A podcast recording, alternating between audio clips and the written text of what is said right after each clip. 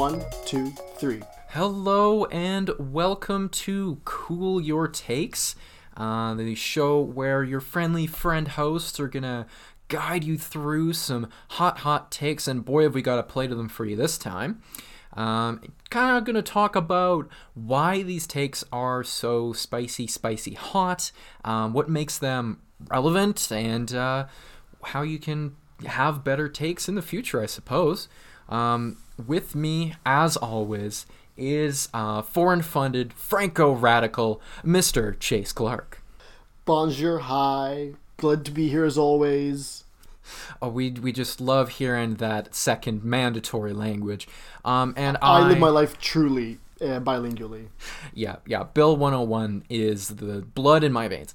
And speaking of uh, blood, I am, of course, um, radical centrist jihadi, uh, Keith Johnstone, and we're coming to you from opposite parts of this great red, white, and red nation.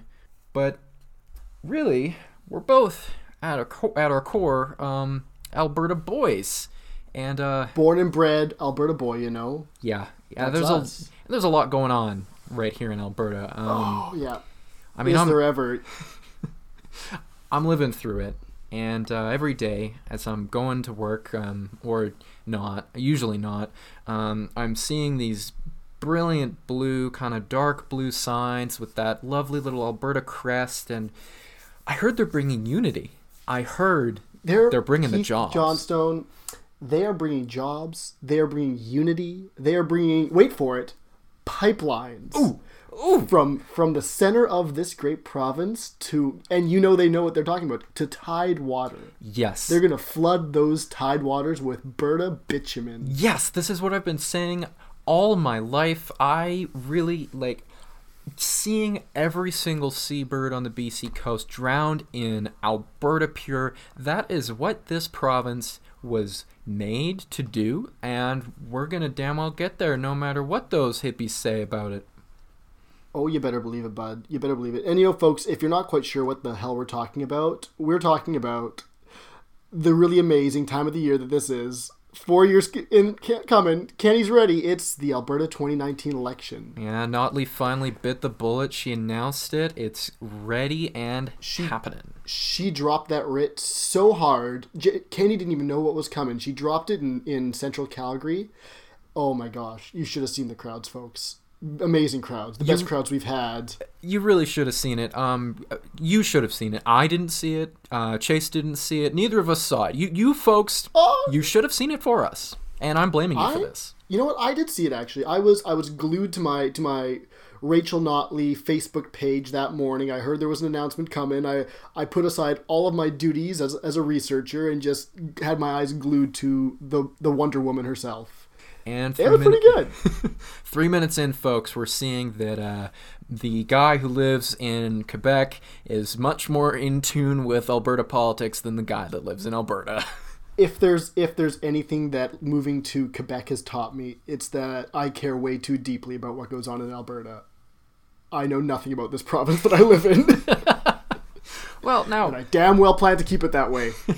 And I genuinely hope it stays that way. The more I know about Quebec politics, the more just upset I get. But speaking of you knowing and caring a lot about um, Alberta politics, I saw this wonderful Instagram post of you getting a newspaper flown to you. Um, I believe it was on a private jet. Actually, Keith, that was a Twitter post, but really, really great attempt there. Uh, I'm trying to integrate social media, okay? all of our different social media accounts.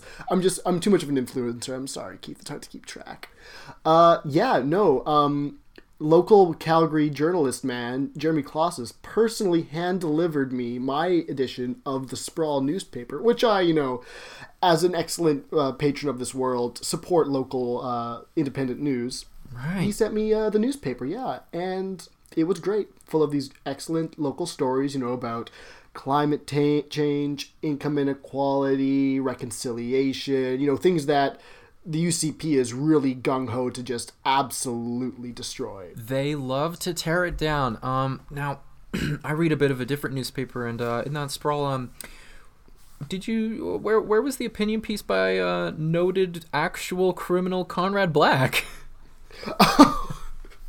Good old Connie? Oh no, no. Conrad's still still writing for the um, absolutely dilapidated and, and waste of space, the National Post. Hand delivered to my doorstep every day, folks. Oh no. Oh, the Johnstone household. I'm so sorry. oh, Love gosh. it. But yes, but yes. Um, Alberta's in a bit of an absolute hot mess right now with this election.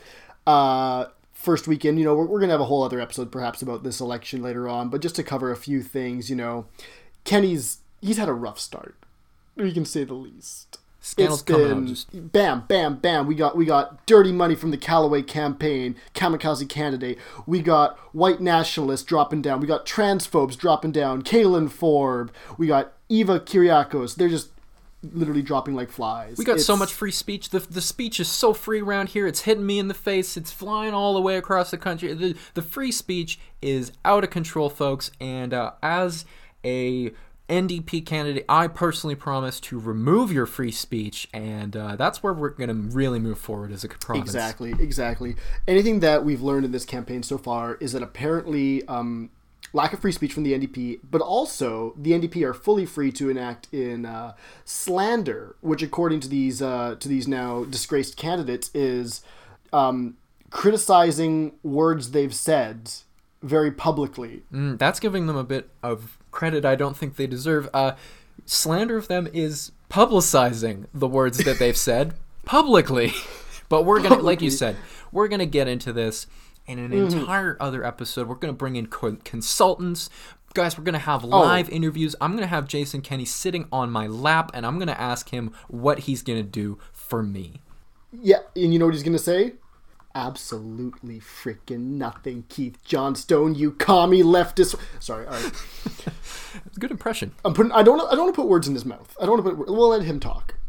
But yeah, kind of going off of that. Yeah. Um, let the sprawl put the words in his mouth. Yeah, Alberta is an absolute hellscape. Things are garbage, but something that isn't garbage is local independent news. We love it.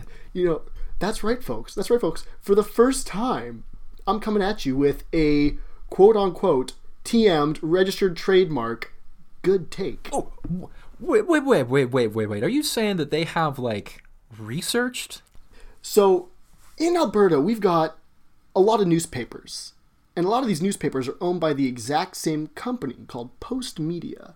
They're a multi million dollar uh, transnational corporation uh, that just couldn't somehow find the you know few hundred dollars it would take to send an investigative journalist down to San Francisco, where Kenney enacted most of his undergraduate education before he dropped out. Uh, you know, to investigate his uh, past that's been like all the rage these last few weeks. Uh, no, they couldn't. They absolutely couldn't. The times are tight. Uh, Notley times is tight, you know? slicing jobs off with her gigantic communist butcher exactly, knife. And... Exactly. Print media just can't keep up. So they had to leave it to little old Jeremy Klaszus, amazing local journalist in Calgary, with his new startup, The Sprawl. It's only supported by about you know 700 people uh, over Patreon. Oh, that's why you got somehow, retweeted. Oh yeah. Oh, you you know it. I'm a sprawler. and so he was able to find the money to send an investigative journalist down to San Francisco, one Taylor Lambert, and they came back with an excellent two part piece, which they dubbed The Young Zealot. Uh, and I would 100% recommend that you guys check this out. You can find it on Twitter, on, on the interwebs. Just Google The Sprawl or The Young Zealot. It's all the freaking rage right now if you haven't read it. Personally, I've had it sitting in my Chrome tabs for a while now, and I've been waiting to tear into it. And then Chase here said he was going to talk about it on the show. So rather than hear it directly from the horse's mouth, I'm getting the horse's mouth interpretation of the horse, what it's saying, and that's kind of the spirit of the show. Yeah, call me a horse because I've got a mouth, and I'm going to butcher this amazing article. Oh, we love horse so, meat. It's so lean. it's just, just love that game.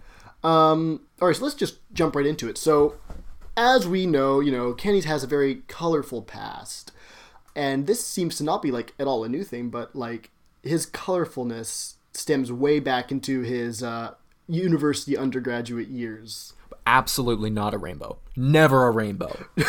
like if we could have a color that was the opposite of a rainbow, that would be Kenney's past. I'd say. Gray. Um, very gray, gray but aggressive. So, Jason Kenney. uh, So, according to Taylor Lambert, this this is this is not new information that I'm going to be talking about right now. But Taylor Lambert goes on to kind of really dive into what he what Kenney did in San Francisco. But Kenney went to the University of San Francisco back in the '80s, which is a uh, private Catholic university, and it's uh, part of an institution called the St. Ignatius uh, Institute, which is you know this Jesuit uh, academy that kind of like turned into this university. It's got very strong ties to the Catholic Church. Kenney is Catholic. Ipso facto, he goes to this place. So heavily, heavily religious, but I heard not even religious enough. Oh no. Oh no. So the story goes that uh, undergraduate at the school, Lori Moore, uh, was part of a uh, women's uh, law students association, and they were protesting uh, for pro-choice.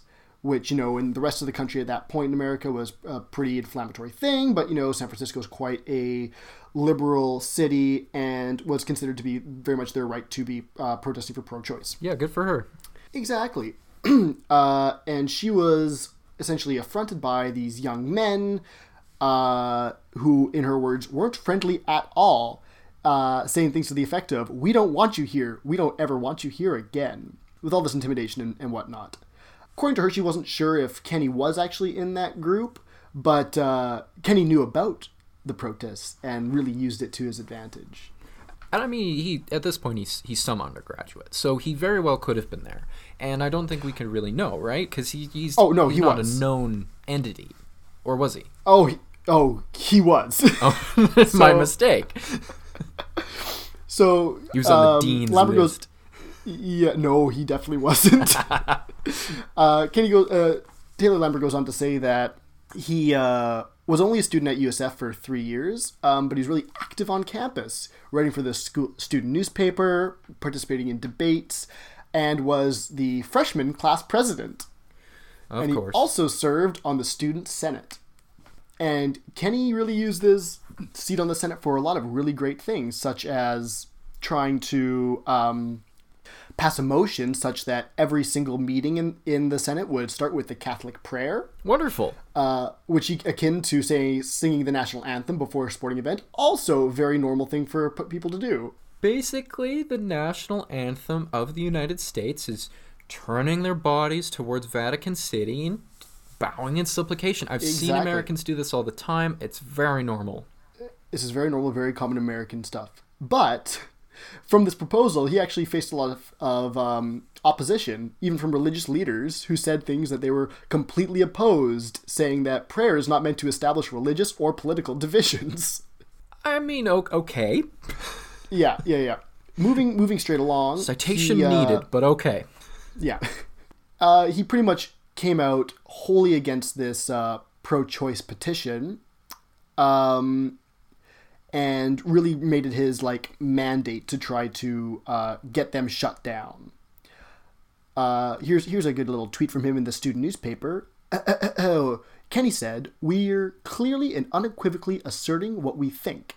When asked about the constitu- constitutionality of attempting to restrict pro-choice activities, he said, "There are certain absolute values that cannot be actively worked against. Those values being, of course, the right for uh, a baby to be born, which, of course, no one can ever talk about."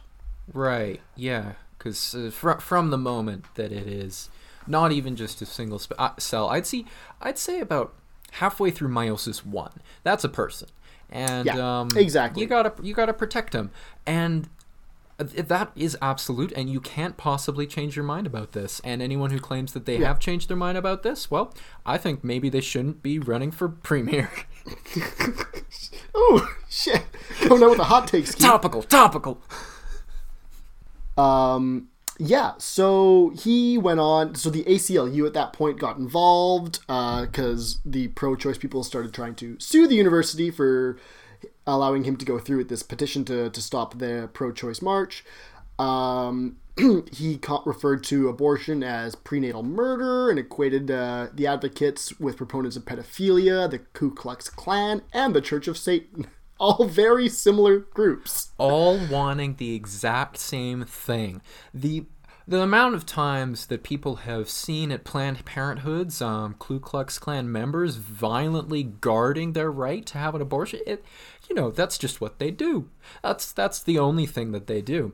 Um, I think that's really that's really interesting because that exact same kind of narrative is now flipped on its head. We've got the anti-choice protesters complaining that their um, speech is being infringed upon, and, and potentially, I, I'm I haven't actually heard of an example of this myself, but I'm sure that it's happened, suing um, campuses for not allowing them to protest. Oh, oh, certainly.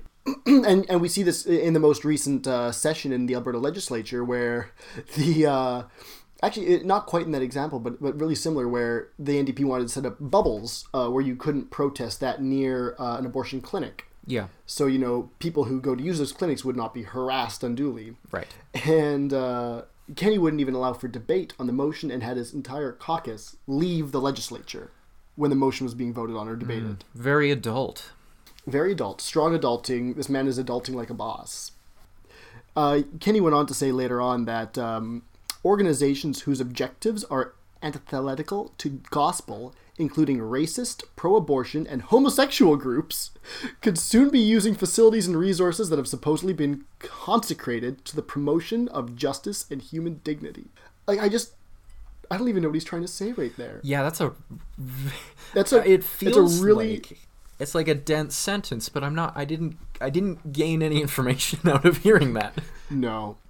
Yeah, so pretty much this whole thing was him trying to uh, come against these um, uh, these pro-choice groups and these pro-free free, free speech people, and then when he was essentially shut down by the school and by the ACLU's lawsuit, kind of went nuclear and decided, well then you're not Catholics. And through his uh, close ties with one of the pastors at Saint Saint Ignatius Church, who was friends with the four with the soon to be oh which which one was it? Uh, yeah, so Cardinal Joseph Ratzinger, uh, who is close friends with this um, uh, founder of the St. Ignatius Institute. Now, Joseph Ratzinger, he uh, is, you might not know him by this name, but um, later, a few years later, he'd be known as Pope Benedict the uh, 16th. Oh, Pimp Benny. So he, so he had a he had a direct line to Pimp Benny, which uh, he was going to use to essentially de-Catholicize the uh, the university by pretty much taking their their uh, designation away from them Well, you, because they were too pro free speech. Yeah, you you know uh, what what the future pope says goes. Um, papal infallibility. Sorry, sorry, snowflakes, but you don't get to decide the definition of Catholicism. Jason Kenney does with his friends. That's to Saskatchewan expat say, staying for three years in UCSF. or as the CNN describes him, um, anti-abortion activist. Wheat soaked. They could have added soaked uh, anti-abortion activist. Anyways, uh, this article goes on to say that like n- yeah, none of this really ended up working out for him. Uh, the students in it dropped everything, all of these appeals and whatnot, and eventually Kenney uh, didn't return back to UCSF after his third year. So it all amounted Yeah, to and nothing. the Foghorn, the, the student newspaper, um, says that a university professor noted that the reason was for academic failure and expulsion. So, so I don't think, So he yeah, He was so focused on protecting gametes and zygotes that he failed out. now, Yeah. that is a man for yeah. us. Oh, and, and here's a little a little quote from Jenny from Kenney that the sprawl got recently. Uh, in retrospect, I wish I'd spent a lot more time on my studies and a lot less time on politics and campus controversies. Yeah, I bet. I bet you did.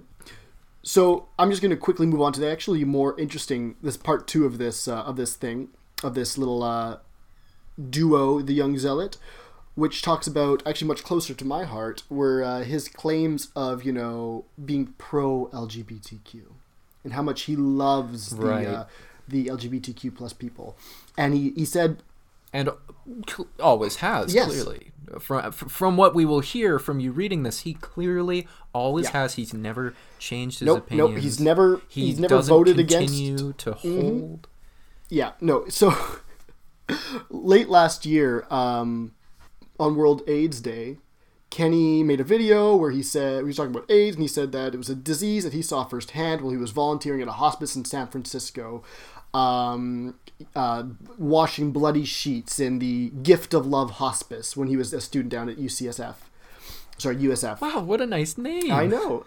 Uh, later that day, uh, a clip that I think a lot of us are familiar with nowadays has been used in a lot of uh, NDP campaigns, uh, campaign uh, ads, was uh, him talking uh, in front of a Canadian Alliance, which is a former far right uh, party that later be- went on became, to become the Conservative Party of Canada in 2000, where he said, um, I became the president of a pro life group at my campus and helped to lead an ultimately successful initiative petition which led to a referendum that overturned the first gay spousal law in North America in 1989 in San Francisco. And then, and then they put in this in the video version. Kenney grins here. He does. He does, and it's disgusting. awesome job dude I fought a lot of battles there, and in the process of those battles, ended up coming closer to the heart of the church in a spiritual sense as well. So this was has literally been all over the place, just him talking about how proud he is of the work he put in to essentially ruin people in their last moments of life. Because these types of laws were made it possible such that down in the states at this point, if your partner was dying of AIDS, you had the same rights as an actual as as a quote unquote like married uh, legal partner, such that you could visit Yeah, them. a- a- yeah, a legally married partner because at the time gay marriage was, was, not an not option. an option at all. And so these people were allowed to visit them. Uh, when they died, they were allowed to, you know, collect their personal belongings, you know, mourn and everything. They were entitled to go to funerals and whatnot because they were the partner. Uh, without such, the sorts of Mm-hmm. things the sort of things that you would expect to be able to do with someone who you love who is going through a at, at the time um, back then a almost certainly fatal medical exactly. Exactly. And what we see when when these laws didn't exist is uh, some hospitals and hospices wouldn't let the partners visit ever. And they wouldn't let them come and pick up their stuff after. And then they would be banned from uh, funerals if the family saw it so fit. So these is literally taking two people's lives one at the end and one not at the end but someone who's grieving for the loss of their lover and just bringing them down so much more, just really destroying them. I think about this often nowadays of like, imagine back then if one in three of your friends died just within years and you had no rights. Say they were your, your lover, say they were your, your best friend in life and they died and all that you had left was the memory of them being taken away to this hospice. and not only that there's people like kenney actively making the situation worse yeah it's it's horri- i i can't imagine it because it's No. so beyond anything that i or or people of our generation in canada and the us have ever experienced it's horrific Exactly. and It's he's horrific. taking pride and like spiritual growth in that it's just it's uh, to, to break with the the comedy for a moment it's frankly just disgusting it's disgusting. And even worse than that is him using this exact same moment in his life to appeal to both sides. On one hand, you know, I helped my cause because I destroyed these people's lives. And on the other hand, he's trying to use it as evidence that he's actually pro LGBTQ. And that's and that's what this this article goes on to say. And I'm going to quote from the article now. It's, it's entirely normal and healthy for people's views to evolve over time. The question isn't whether 32 year old Kenney in the second video is the same as 50 year old Kenney running for office. It's how he went from bragging about helping prevent gay men from visiting their dying partners to boasting about volunteering in a San Francisco hospice for AIDS patients. Is it genuine reformation or political convenience? And it really truly seems like it's the latter. Like it's it's entirely political convenience. And you'll see like look if you look into his past at all, he spent his entire career opposed to LGBTQ plus people. And so for him to now say, "Oh, actually, I'm for them," without any evidence for that, it's entirely just politicizing. It's just entirely him trying to take advantage of the current uh, opinions of, of gay people. Yeah, his voting history hasn't changed to reflect this alleged support of of the LGBTQ community. It, it's staunchly anti that.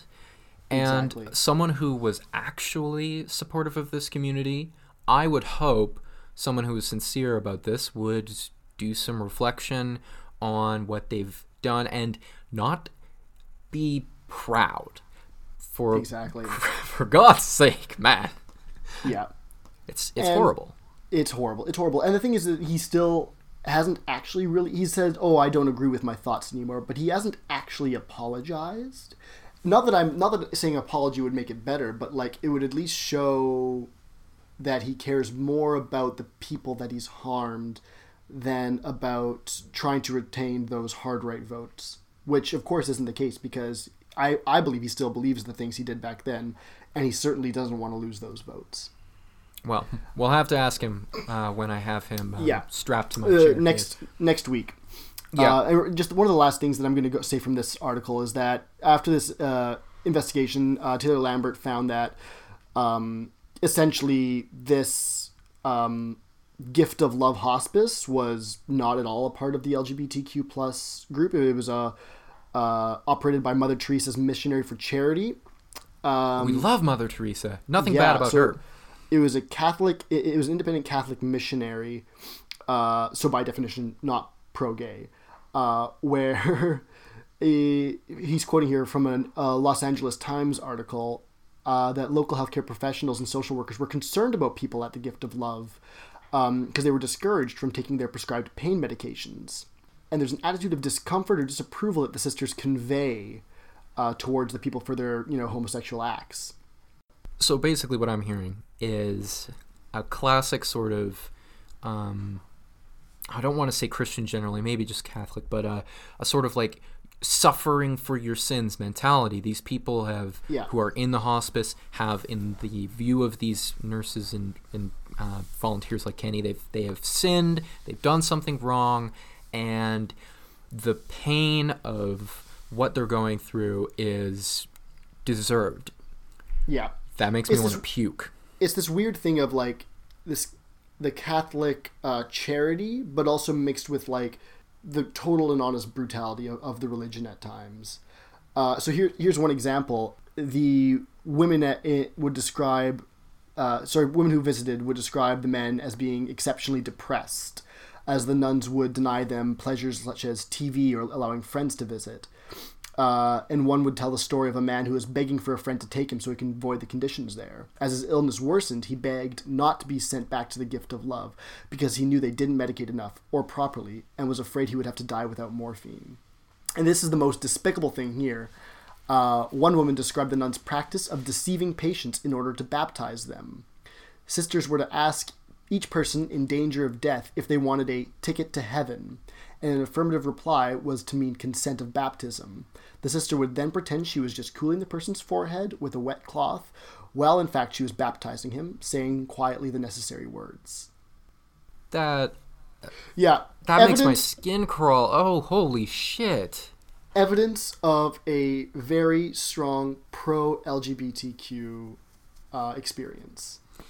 Then and there. Absolutely. Yeah, no, you're yeah. Oh, sorry. I'm just trying to drag myself out of the emotional pit that that does. Yeah, Um yeah, it's, that it's that's dark. God, it's pitch So- fucking yeah. black. Um I think that's where I'll leave it with this for now before we like dig ourselves deeper into this like emotional like trench we found ourselves in. But if you're listening and you haven't come across this sprawl article, uh, I'd 100% recommend it. It's it really it's the only thing out there right now that's actually taking Kenney's past seriously from the mainstream media. And in fact, like Jeremy Klaszus came out right afterwards saying that in a tweet saying that it's been a weird week that they did an investigation into Kenney's past, whereas the other media are only able to treat that past as being an NDP attack rather than a legit thing to look into. Uh, so he's just like absolutely flabbergasted that they were the only group to do such a thing.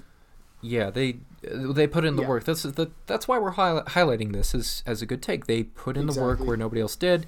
They got something that was um, upsetting but valuable to know about Kenney and Mm-hmm. I think his party because folks folks at home, there's no reason based on the kind of scandals that we've seen and the, the free speech crap Mm-hmm. that's happened this week, there's no reason to believe that Jason Kenney's candidates don't hold these beliefs. And I feel like there's enough evidence to say that they probably do share his beliefs.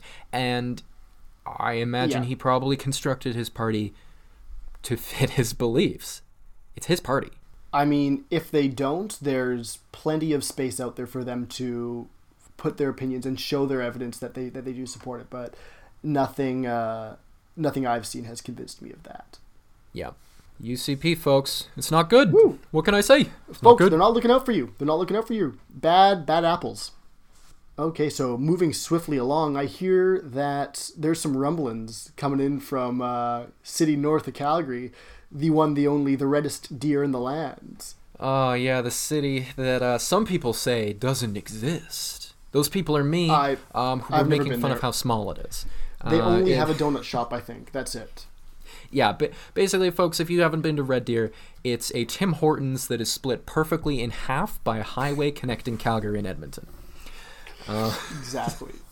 so yeah Ch- chase is mentioning uh, red deer because um, i found this lovely little gem of a story in a uh, another small local newspaper oh folks we're going full local this time we're eating local um, it's the red deer advocate and uh, it was in their opinion section um, and this uh, article Boy, is is called ready for it brace yourself chase the social justice bus. What?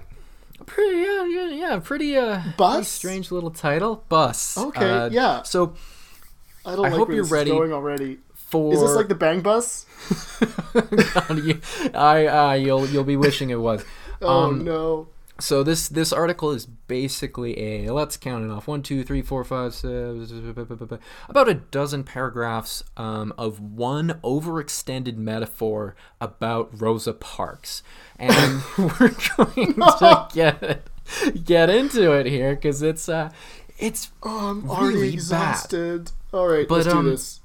But for some context, so it was it was published on the Red Deer Advocate's um, online um, presence. I I don't know if it was printed. I don't. I honestly am not entirely sure if the Red Deer Advocate is a printed service. If it is um, printed, we need a copy. Yes, we absolutely do. Please mail us a copy of the Red Deer Advocate from uh, March 22nd, I believe. So, what's important is uh, that they tweeted this out, and 12 hours later, I went back to look for it, and it was gone. They had deleted it entirely. the reaction to this a good article was so negative that they, within a day, removed it from their site. So I had to do some digging to find this, folks. This is, some investigative reporting. People think You had to of put- put in investigative reporting. work. Yeah, it, it was. People are saying that the investigative reporting is happening over the sprawl. No, it's happening at Cool Your Takes headquarters here in Bonavista. Um, Take, so take I- your sprawl money for take your Patreon money to the sprawl and send it right over here, folks. Yes, We please. really need we it. we don't have one, but if you could uh, just put the money into an envelope, maybe with some white dust, and just send that through the Canada Post. Um, so I had to dig through um, the Internet Archive Wayback Machine to try to find it. Couldn't quite find it there. Um, got some luck with a Google cache, but what really actually let me bring this article to you is that I found the author, um, a man named Brian Giesbrecht, and I'm almost certainly pronouncing that wrong. No, I think you might have gotten it. Oh you- no, you're yeah, I got it in one. Let's just let's assume that I that I nailed it. So Brian, um, Mr. Giesbrecht, is uh, apparently a very prolific writer. Um, I took a look at uh, his Google search results, and I found opinion pieces not only in the Red Deer Advocate, but in papers uh, public, being published in Winnipeg, papers being published in Thunder Bay, papers being published Oh. in Edmonton. This guy is apparently sending his opinion pieces all over the country. to all Probably. like, the best cities too. Like Yes. amazing, absolute liberal, like Thunder Bay, Winnipeg, Red Deer. You're just naming all the metropolises. hubs of A plus 10 out of 10 reporting. So he is a, he's a retired judge, so I imagine this is most of what he spends his time doing. Uh, but he's more, perhaps importantly for us, a member of a think tank called the Frontier Center for Public Policy. Oh, I've not heard of that one. I hadn't either, but I feel like um, if Jason Kenney gets into office, these guys are going to have his ear because it is exactly the kind of things that he probably wants to hear. so, the Frontier Center for Public Policy advertises itself as um, a politics neutral think tank. Um, trying to bring now let's see i just have a Now quote that's here. something Um, that I've never heard of before. yeah no What? they they don't have politics politics neutral. They don't have politics. They only have facts. There are no politics here, only facts. And that's why Radical they write opinion pieces. Mm-hmm, mm-hmm. So here's a quote from um, their mission statement Our mission is simple, but not easy to change Canada by strengthening minds, elevating Oh, no. discourse, mentoring youth, and bringing the leading minds of the world to bear on the problems that matter most. Doesn't that sound great? Well, yeah. Do they give some examples of what those problems are? No! Oh, Not in this document, but we'll get there. intentionally obscure. Uh, so they initially describe themselves. This might give you a, little bit more context because that was like boilerplate kind of we're Oh, yeah. changing the world, we're a think tank you, kind of thing. We do But, a um, thing, you know. Look at us. uh, bu- We're not going to tell you what the thing is, but it's positive in a sort of vague way that you're going to love. Yeah, yeah. Um, Got it. Now, they are describing they describe themselves as an independent Western Canada-based public policy think tank with offices in Winnipeg, Regina, and Calgary, um, to develop and popularize policy choices that will help Canada's prairie region live up to its vast but unrealized economic potential. Oh, so they're they're a, a prairie socialist group. Yeah, of course, of course. Excellent. Yeah, um unfortunately, what uh what they mean by um, living up to vast and unrealized economic potential is basically from skimming over Brian uh, Giesbrecht's um, articles. Number one, Yeah. Native folks, we don't really like them, but we can't get rid of them. So what are we gonna do? Oh, the think Keith, tank is gonna solve it. No. Number two, young people are saying scary things at universities. What are we going to do about it? Uh, they're not so sure about that one. They honestly have more of a solution for the quote, quote, native problem than they do for social justice, but Well, they're mean- spending twice the ink on that because you can tell what got they're a- actually scared about. They've already got like a, a lead to follow on the on the First Nations thing. I mean, just like residential schools, they didn't close that long ago, did they? Uh, yeah, well, we're not going to have that mentioned directly. Uh, oh God. No, residential schools don't exist. Um, and then third, uh, basically, if we want to have economic success, oil, oil, oil, oil, oil, oil. So that's a think tank very very reasonable classic thinks for a think tank to have. policy. Uh, sorry, politics neutral. Yes. Yes. Entirely politically neutral. All the things that I just said, neutral. uh, Just facts, folks. Folks. I mean, I guess that's kind of true. In Alberta, like, it's pretty politically neutral to hate First Nations people. And it is pretty politically neutral to think that oil is the only salva- salvation for any economic woe. So, Yeah. yep, Yeah. hell province. Yeah, that's, that's center politics here, folks. Yeah. Um, but let's really dive into this article, though. I'm going to. Uh, I'm rambling Yeah, a bit here because I just, I just, I've discovered this character in Brian, and I love it. So just Oh, sinking my teeth. Paint me a portrait here. Yeah, yeah. Paint me a picture. So, opening paragraph. Here we go. The Yeah. social justice bus. It was December 1st, 1955. A tired seamstress was making her way back home on a bus after a long day in Montgomery, Alabama. The bus driver angrily informed the woman that the law required her to sit in the back of the bus. The woman wasn't just tired from work. She was tired of a law and a system that was just plain wrong. she refused to move to the back of the bus. The name of that woman? Rosa Parks, and she was an African American. Well, I'm feeling inspired. I'm like, I'm, I'm so ready for where this where this article's gonna take us. Come on, let's go. Let's ride this bus. So we're I'm gonna skip a little bit here, stopping only on uh, we've got another paragraph here about um, pioneering fe- feminists had the same dream. No longer would artificial obstacles prevent girls and women from aspiring to jobs that had been the exclusive domain of men. Gender would no longer be a barrier; it would be an irrelevancy. Little hint of where we're going. Oh, yep. Mm-hmm. Now, here's his kind of thesis statement. But that is not how things turned out, because, just like Rosa Parks, when she first boarded that segregated bus, we now find ourselves back on a bus where everyone is expected to know their place. Welcome aboard the social justice bus. He's the b- not. I I refuse to accept it. This is the whole article. It's all about the bus. He never drops it. He never drops the bus. So Okay. here we go. At the back of the bus, they will Yeah. seat the privileged white man. He is told that his days of oppressing others are over. Ahead of him sits the white woman. Her gender gives her a bit of an advantage, but not that much. Then come the various her people. gender? Her gender, yeah, her gender, because she's a woman, so she gets a little bit of an advantage over the white man, but the white man has to sit right at the back of the bus. Oh, you oh, right, because social justice, right, right. we are physically on the Got it. bus. He's Right. right. at the back row. The white man has a bad stomach, and the bumps on the road are really upsetting him, and he's got really bad burps. And Yeah, this yeah. is just he had not a mayonnaise sandwich. It was too much for him. He's not feeling great. exactly. It's just right. not equal. They're not considering the unique situation, and uh, I'm The unique gastrointestinal qualities of the white man. the segregation of the mayo and the stomach acid in his belly. Um, All right, who's so in front yeah, of the white the, woman? The white people are at the back.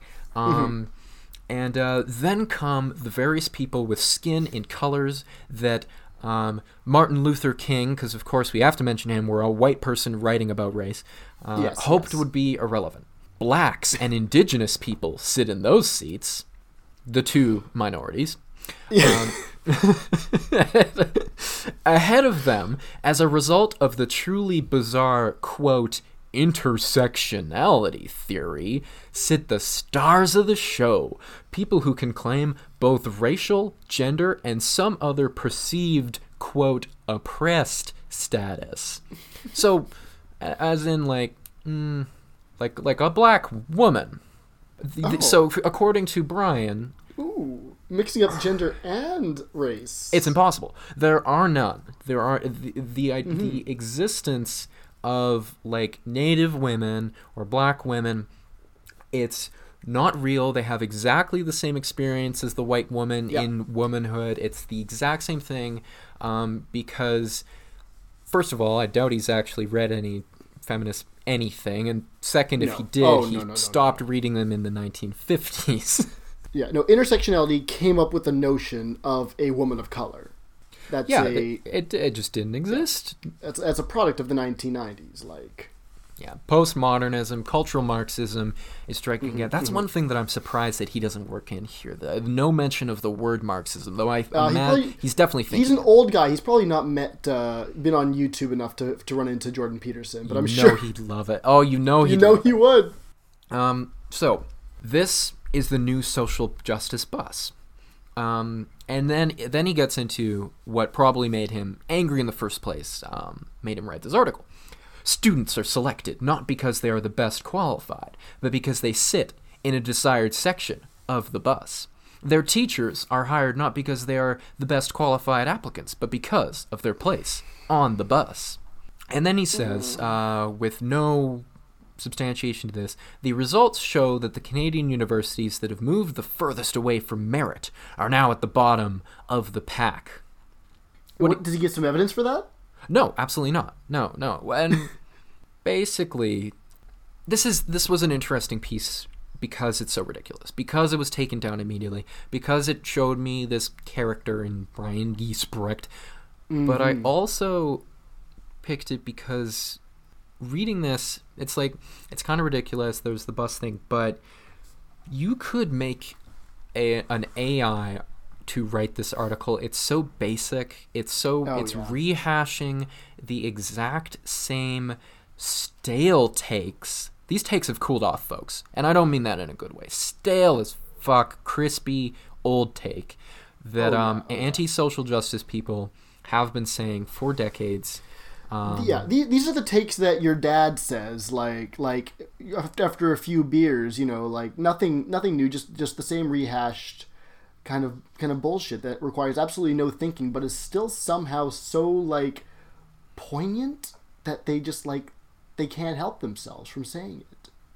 The, f- yeah, the, the fact that Brian, and I will continue to refer to him by his first name, no respect in this house. First Uh, first name basis, baby. so the fact that Brian felt the need to write this, that he felt that he was the person to write this, that he felt that it should be published, it's just it's exactly against what he's saying. He's saying like we need to move back to a society based on merit, and yet Brian, your milk toast, boring ass bus piece was published. Yeah.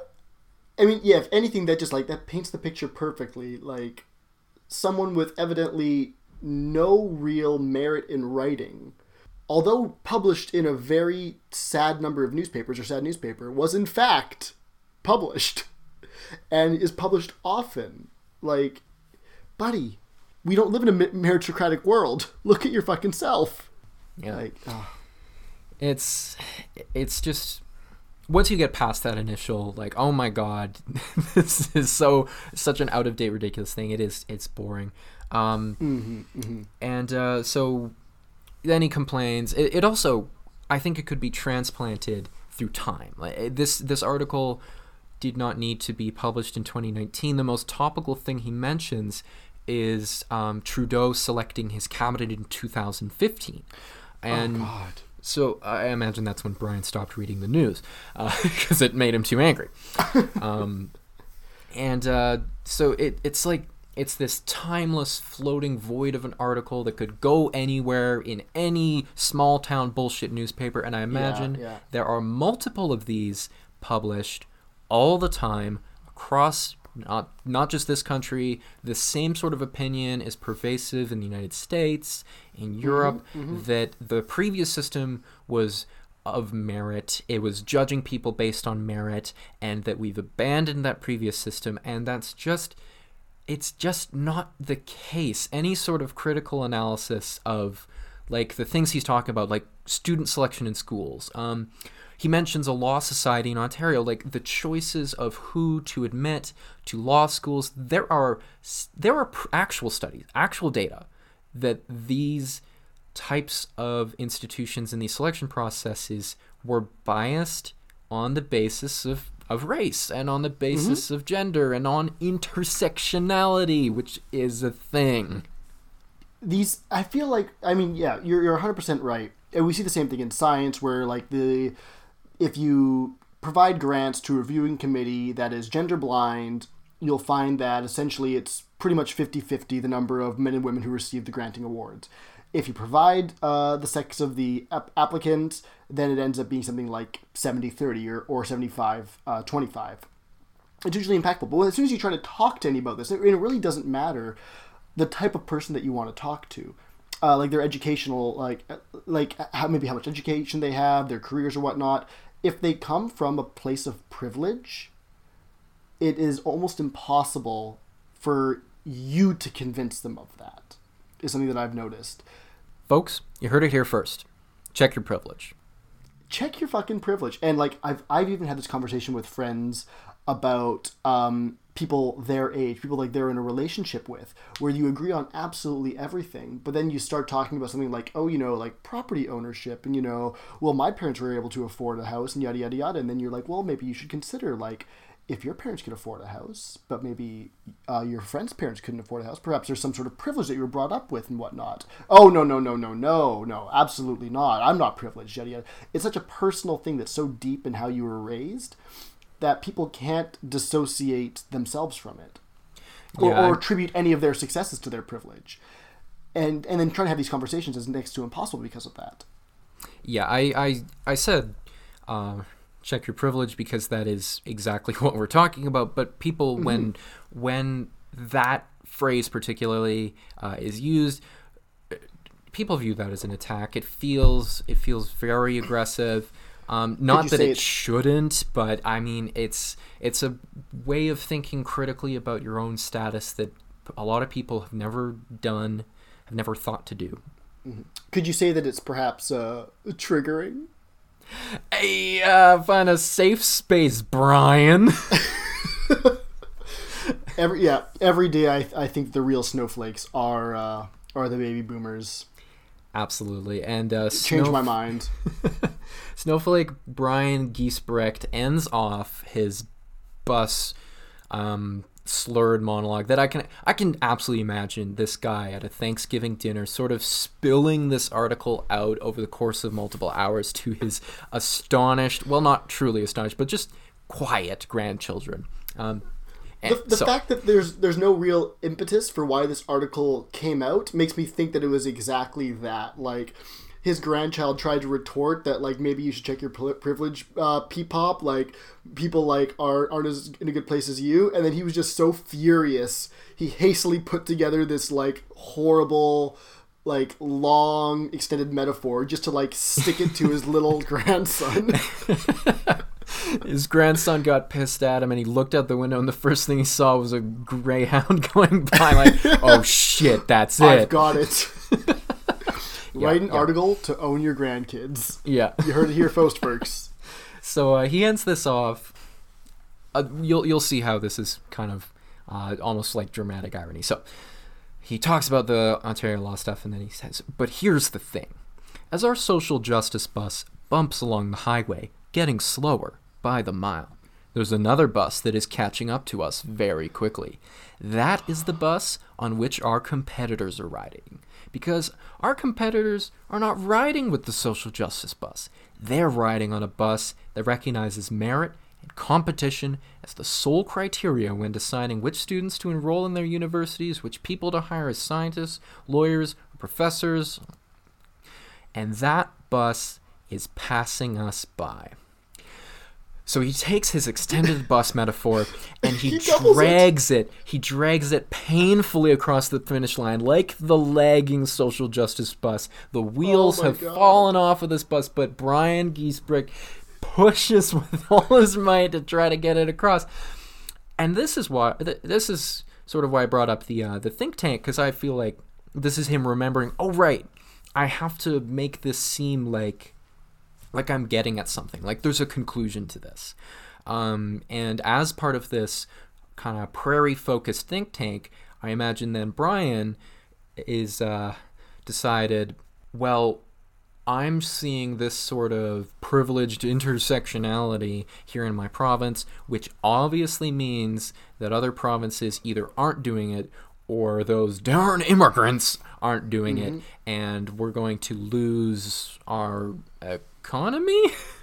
The Alberta advantage ah, of white people only. quality pod. You know, the the final the final like imagery there of like a like beleaguered bus full of like people of color with like angry white people at the back being like sped past by like a purely white like say Saskatchewan bus is essentially like a Canadian uh Garrison cartoon. Like Jim Oh. Garrison cartoon. Oh my like I can I can see Oh. it. I can perfectly clear, like like finish lines at the end. Everyone's It's all so- labeled uh, perfectly. Yeah, Yeah, ah, the finish line is labeled with prosperity. Um, Exactly. Trudeau is trying to cut it before they get there. Uh, Oh my I gosh. w- oh, if only Ben Garrison was Canadian. Can, Americans, can you can you send him to us? We need Ben Just for this Garrison. one time, we need this. We need this piece of art. We, we can commission him maybe. Perfect, perfect. All right, Mm-hmm, folks. So if at any point um, we try to monetize the podcast, know that that's what your money is going towards. We will commission famed uh, cartoonist Ben Garrison to turn Brian Giesbrecht's The Social Justice Bus into a work that will outlive all of us. Amen to that. So that's my. I mean, I think that works pretty well. A, a, a stupid take, a, a boring take, but um, But I think it's a poignant take because it's it's a t- it's a take that we can all like see ourselves in a little bit or see our families in, right. and maybe with some critical thinking, we can figure out how to talk to our stupid family and figure out how to change some opinions. I love you, mom and dad, but Stop reading the Sun.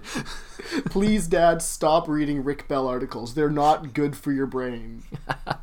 Yeah, so folks at Easter brunch or wherever you're at, um, just like Google Brian Giesbrecht and turn text to speech on on your phone and leave the room. Your your grandparents won't notice. The perfect out.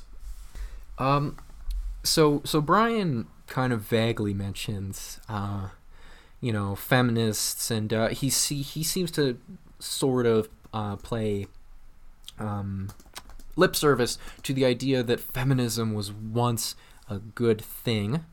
Um, but uh, I have heard that you have something uh, a little less positive for uh, um, our feminine friends. Yes. So I'm gonna try to I'm gonna try to keep this one quick. It's a this is going back to like some federal stuff that's been going on recently. If if um, you've been following it all, uh, SNC Lavalin uh, scandal or Lav scam, as some people have been uh, calling it, you'll understand that there's some some shit going down with two female former ministers, namely uh, Jody Wilson Raybould and uh, Jane Philpott. I'm familiar with both of these women and know who they are. Are perfect. Well, okay. Jody Wilson Raybould was the former uh, Attorney General and Justice Minister. That was a joke. Okay. Good. Who's been involved in the Lavscam scandal? Anyways, I mean, go, go, go, go ahead, like, just in case. Yeah, yeah, Yeah, yeah. she's yeah, So, former justice minister. First Justice Minister was in the, in the middle of this Lavscam scandal. Pretty much said that she's not going to let uh, the government go through with uh, a deferred prosecution agreement against uh, SNC Lavalin, and that they would she would prefer them to face uh, criminal uh, go, go to court for their charges. Yada yada yada. Was removed from caucus. This whole thing's come out. Anyways, she came out during her um, testimony in front of the Justice Committee. Pretty much gave like a bombshell what am I? What's the word? Testimony, of course. There's my brain. Uh, and pretty much said, you know, Justin Trudeau and the whole PMO pretty much conspired for this, really bad, yada yada yada. And then a few weeks later, uh, fellow cabinet minister Jane Philpott, who was really like a star member of cabinet, she was um, health minister for a number of years and really got a lot of things working. She was, she oversaw a huge part of the cannabis uh, legislation. she then moved on to, uh, I believe it's Indigenous Services. Exactly, smoking up that big toke. Moved on to Indigenous Services and got a huge number of things that, uh, moving on, on, on, I think it was health services relating to Indigenous Services that had been essentially like uh, stagnated for years and years and years. So it was really doing like some Something our Brian, our friend Brian Giesbrecht would like to keep Exactly. stagnated, but move on. really like was considered the top member of cabinet uh, and people were whispering about like oh maybe she'd be like the next prime minister next leader of the liberal party uh, and it's worth noting that this session was the first time that this parliament was the first time that either Jody Wilson Raybould or Jane Philpott were in were running for poli- politics. They weren't politicians. They're not politicians. Uh, Jane Philpott's a doctor, and Jody Wilson Raybould was a I think she was a lawyer, a chief, and a judge at some point. So these are not career politicians. They're very principled people. This is kind of a cliche, but that makes me trust them more. As you should, because they don't live up to the hackery. And that's what we have been seeing. And that's what this article that I'm going to get into is trying to denounce as backstabbing. Great. So Jane Philpott resigned from cabinet, citing that she had no confidence in cabinet anymore after the, how they've been dealing with SNC and Jody Wilson Raybould. To which, unfortunately, the conservatives have been like cheering her because she is in some ways tearing apart the liberal uh, chances for re-election. Uh, where she's been essentially uh, half the caucus want her to be forced out of caucus, and the other half see her as still like an amazing person.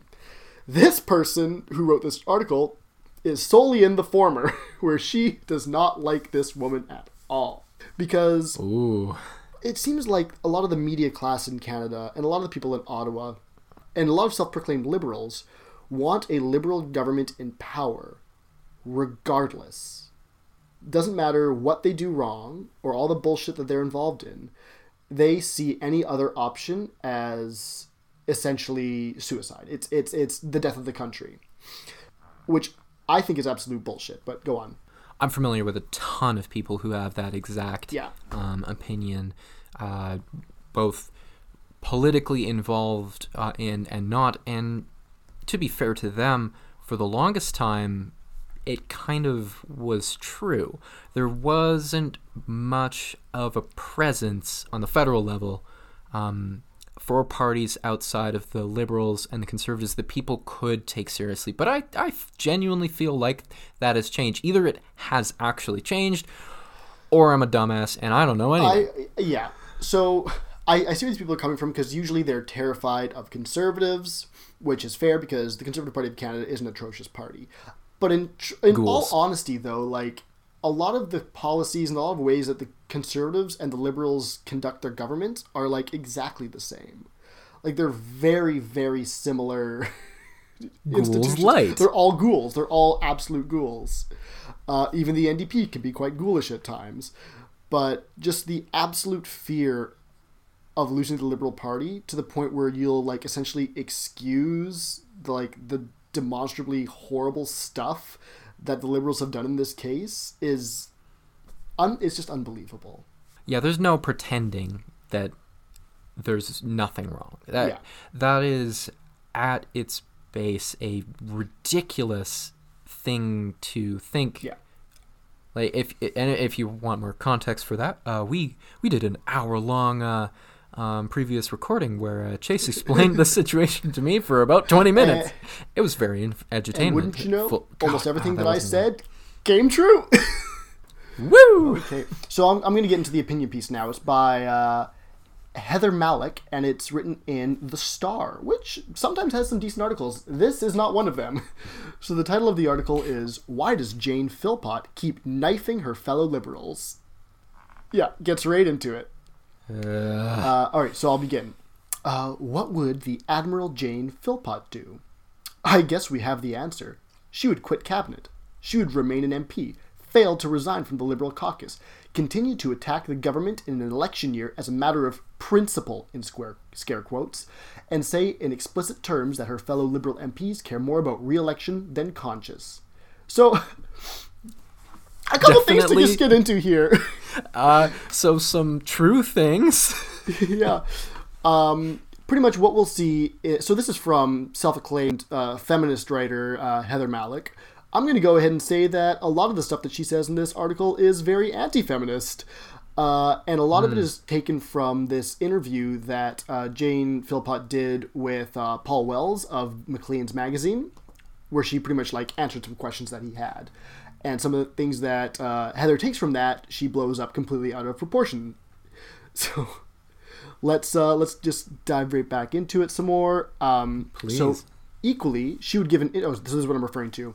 Equally, she would give an interview, although she could use parliamentary privilege to speak candidly, to hint at corruption in the SNC Lavalin affair, so complex that it might take four hours to explain. Four hours. So she told Paul Wells, a great political journalist with preternatural ability to persuade intelligent politicians to say the silliest things, perhaps he uses silence judiciously. This whole like this sen- this article is full on full of sentences that I do not understand how a copy editor let past. Like yeah, that was a strange structure. yeah, it really doesn't make much sense. Um, oh, and with that, in a climate emergency with young people bereft, with Donald Trump still in office, we're pulled back into the SNC Lavalin. So she's saying that how how dare we move the spotlight away from all these things that Trudeau's trying to get it through with his uh, in his in his policy, you know, uh, all of his ama- amazing uh, work on the climate emergency, all of his amazing work trying to get Donald Trump impeached. Oh no no no! Now we're successful. yeah. Now we're focusing back on the scandal that explicitly involves him and his office. You know, Yeah. I I com- I completely can see where she's coming from. Um, if Trudeau isn't allowed to sort of putter along and make no significant policy changes, Donald Trump is going to waltz right over the bur- border with his 300 McDonald's hamburgers, and that's it, folks. War of eight, uh, 1812? No, version 2, War of 2019, and we're going to lose. I, I believe we call it um, 1984. Imagine a Big Mac stamping on a human face forever. We truly live in a society. So this brings us to what I think is my favorite run-on sentence in this article, and it starts with, "What is Philpott referring to? My wildest fantasy: colon. Ottawa was distributing crystal methamphetamine in diplomatic pouches until two cooks, yes, the cabinet cooks meth on those rural caucus retreats. Plucky Jody Wilson Raybould and Philpott went on strike for a bigger lab or their own distribution deal. What the fuck? I I I think she's trying to like say that the thing that Philpott is like scared of is no, I, I can't. I'm not. I'm, I can't- I'm I can't reading it dissect like, that. Is, is she trying to say that that Wilson Raybould and Philpott are g- getting like paid off? I I mean, yeah, I but can't, I, yeah, I can't process this. no, this like I've read this several times and it makes absolutely no sense. But you know, move swiftly along from that. Like, folks, if you want to, this this article is still up in the Star. You can read it if you want to. Oh, you, you know, I've, I've never mind. I figured it out. I got it. Okay, She's okay. talking about the as of yet unreleased new season of Breaking Bad, Yes. starring Wilson Raybould and Philpott. Oh my God, Jane, Jane, we have to cook. oh man, I I wish I had watched that show recently because uh, that's literally the only reference I have. Uh, no, I'm, I'm just seeing uh, Wilson Raybould tossing a pizza on the roof. Jody, I fucked Trudeau. that's, that's also the only one I got. Um, yes. All right. So, uh, going on, she also just starts all of her um, sentences with things like "or" or "frankly." So okay, or perhaps she and Wilson Raybould were unhappy at Prime Minister Justin Trudeau's gender equal cabinet and quit to make an obscure feminist point that frankly eludes me and many other feminists. Yeah, yeah, of course it eludes everybody because you just made it up. Yeah, you you. You literally just made up the premise that they quit because of strange like unhappiness with a gender equal cabinet and then made yourself confused about it. Perhaps we don't understand because she's trying to make a point that I don't understand because I just made it Made up. it up. Awesome, good This- reporting. her head is so powerful. Like we've reached like full galaxy brain. So so then she then she like denounces all of her theories. Here's my problem with these theories. Oh boy. Uh, people in her riding are the same as other Canadian voters. They want a stable future for their children, an effort at preventing and preparing for climate change that is about to devastate us, good jobs, equality for women, fairness for Indigenous peoples, and a national pharmacare plan. All things that the Trudeau government has done in spades. Oh yeah, yeah. I can right now. I can go down to the pharmacist and I can pick up a bottle of anything and just walk out the door.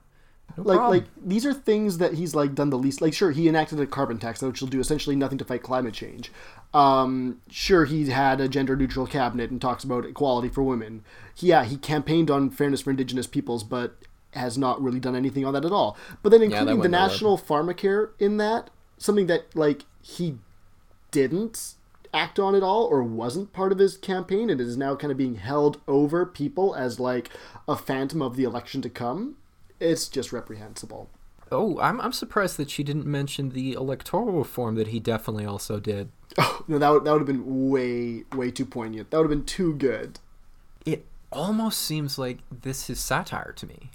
Like it, se- it seemed like she was trying to be funny at Yeah. one point and then just like decided, you know what? No, I'm not doing satire anymore. I agree with my own stupidity. This would read really well as a satire article. Like change a few sentences around, and it would essentially be like a really well written Beaverton article. Yes, so women, including cabinet ministers, she says, have to be resilient. And I've worked with difficult people, but I'm resilient. Of course, that's only because I had a very large class size in high school, says Doug Ford. Ooh, wow. like- were you an AP? Like she literally is just pulling out references of like recent Canadian political events and then trying to shoehorn them into here. Oh, and then she goes on. Uh, perhaps Wilson Raybould and Philpott were tutored, so they don't have That to be. Res- they don't have to be That resilient lost on me. because they were because they were tutored because they didn't have a big class size. She's saying they're weak. Oh, oh, it's like a. Oh, she tried a joke. Yeah, she's trying jokes. Uh, and then she goes on to complain about like how the last thing she wants is a government led by Andrew Scheer. Blah blah blah blah blah. I mean, that's the last thing most people want, except for his Yeah. massive ba- uh, base. Oh, here we go. Here we go. Uh, MPs are well paid and well pensioned as they should be, and it's hard to leave the public eye. I no doubt, I doubt they want the leadership of any party, nationally provincially. Not that it will ever be an offer. Voters don't mind political maneuvering. That's the job. But they don't like serial knifings, which is what Philpott is doing to the Prime Minister and Liberal colleagues. Mm hmm, mm hmm. She's going around. This is what Americans have been saying for decades. If you take the guns away with the gun laws, knife crime, baby. Yeah. This is just absolutely because so she is denouncing a female MP for standing up to Trudeau Feminist. and his yeah and his cabinet by Very quitting feminist. and then saying almost nothing except one interview she did where the worst thing that she said was there's a lot more to be said about this thing and she is akinning all of that to serial knifings of the liberal colleagues and absolutely torpedoing the uh, Trudeau's rightful reelection. You know, that's women first. She earned her seat on the social justice bus. Yeah. So then she the we're getting very close to the end. These are uh, some very excellent fine, final paragraphs. So I'll, I'll breeze right through them. So she says, uh, both Wilson Raybould and Philpott are good people, and I admire Philpott's immense stores of compassion. But they're naive and new to politics, which is all about bending with the blows rather than breaking with their and taking the long view. That's Right, not, yeah, That's not a metaphor. I'm sorry. Politics is about just going with what your party leader is doing no matter what, bending to the blows. Yeah, the best thing that we have is not holding any of the party leaders or the higher uh, public servants accountable for anything that they're doing. Just appoint them. yeah. Keep appointing. Uh, it is not pleasant to think of yourself as demoted, as Wilson, Wilson Raybould did with Indigenous Services and Veterans Affairs. It hurts. Now, I would like to say that Wilson Raybould has never once said that she was demoted. This was everybody else saying that she was demoted to Veterans Affairs. And the thing about Indigenous Services is ridiculous because they tried to send her to Indigenous Services, which would make her, an Indigenous woman, have to enact the Indian Act. Gross. Yeah. yeah, you don't do that. And so she declined. She didn't complain she was being demoted. She declined that her enacting the uh, being in charge of enacting the Indian Act would be absolutely inappropriate and disgusting. Yeah. So screw you, Heather. How dare you? But I don't understand Philpott's motives for her continued knifings. Is she stalking her own party? If the two are waiting to be exiled and claim supreme victimhood, I say it discredits feminism because pathetic men do this all the time. So now, now she's doing this again, where she's creating a premise and then blaming them for that premise that she came up with, saying that that premise discredits feminism. This is that meme of of the guy with the giant brain that scoops up below him like a chair and then forms an entire chessboard on the opponent. Yes, exactly, exactly. She's playing. I think she's playing like five dimensional chess at this point because I can't even keep a handle on all of these premises she's con- constructing. All right, now this is the really good one. Uh, look at former on. So she's talking about pathetic men doing this all the time.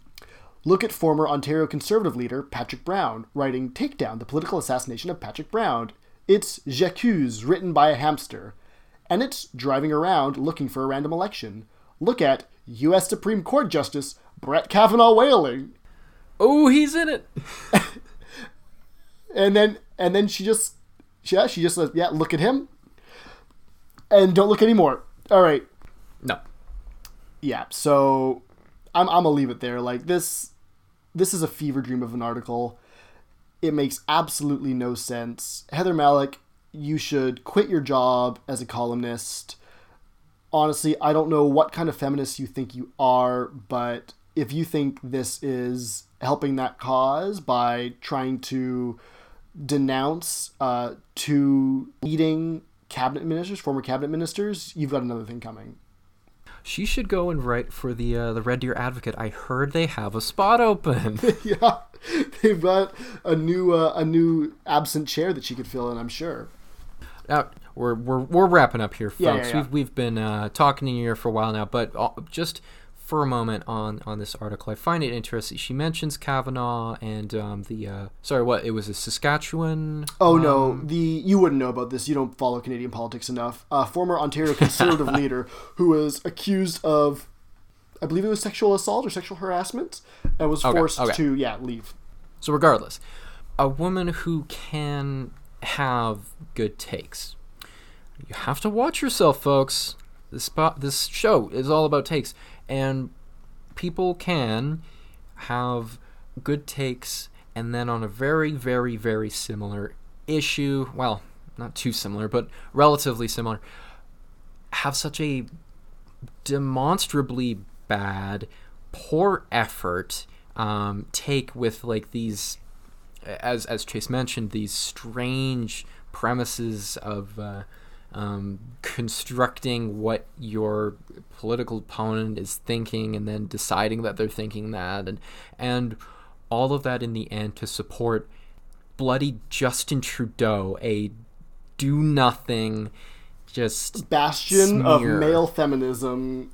no, you're yeah, you're right. The perfect ally. Yeah. She she had to um, claim that uh, Philpott and Wilson Raybould are are stabbing people in the back. Philpott specifically, sorry, um, because uh, he's just the ultra ally and must be elevated.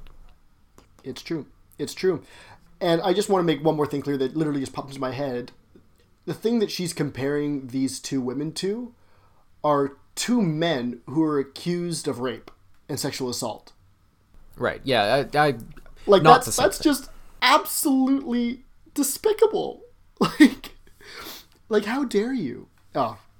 I think but oh, I'm going to close this article before I get any more upset with this with this freaking column. we got we got a fun we got a fun sandwich this week, folks. We Yeah. had uh, emotional um, tra- uh, trauma and um, uh, AIDS epidemic on one hand, um, and then uh, um, sexual assault on the other, and then sandwiched in the middle, we had a bus. And folks, I hope you got on the Bus. bus with us this the week. social justice I bus. hope. You, yeah, I hope you. I hope you paid your fare. I hope you hopped on board uh, and enjoyed the ride. Uh, just before we go, where can we find you on Twitter, Chase, well, you can or or on the internet in general? Yeah, you can find me and my my really great opinions and my blossoming Twitter following at Chase T Clark. And uh, how about yourself, Keith? Well, uh, you can find me, my personal account, at NODJKQR. That string of uh, nonsense um, letters will also lead you to literally every other online presence I've ever had in my life. Um, Oh, go go ham, kids, go want- ham. Please cyberstalk me. Um, if you want to not bother with our shitty uh, personal opinions, we made a, a Twitter for the uh, podcast itself at CYT Pod, and that's going to be posting uh, episode links. We're going to be um, retweeting people talking about uh, us because we're desperate for attention, and um, really, I don't know what exactly the plan is, but folks, watch that space. Watch that space, kids. It's going to be full of hot new takes coming at you 24 7. So I hope you enjoyed this uh, frozen dinner of uh, takes served up to you stale and cold. And uh, Bad week for takes, friends. and we will see you though It's a stinker. next week. Yeah, see you from next time. Bye All right, bye.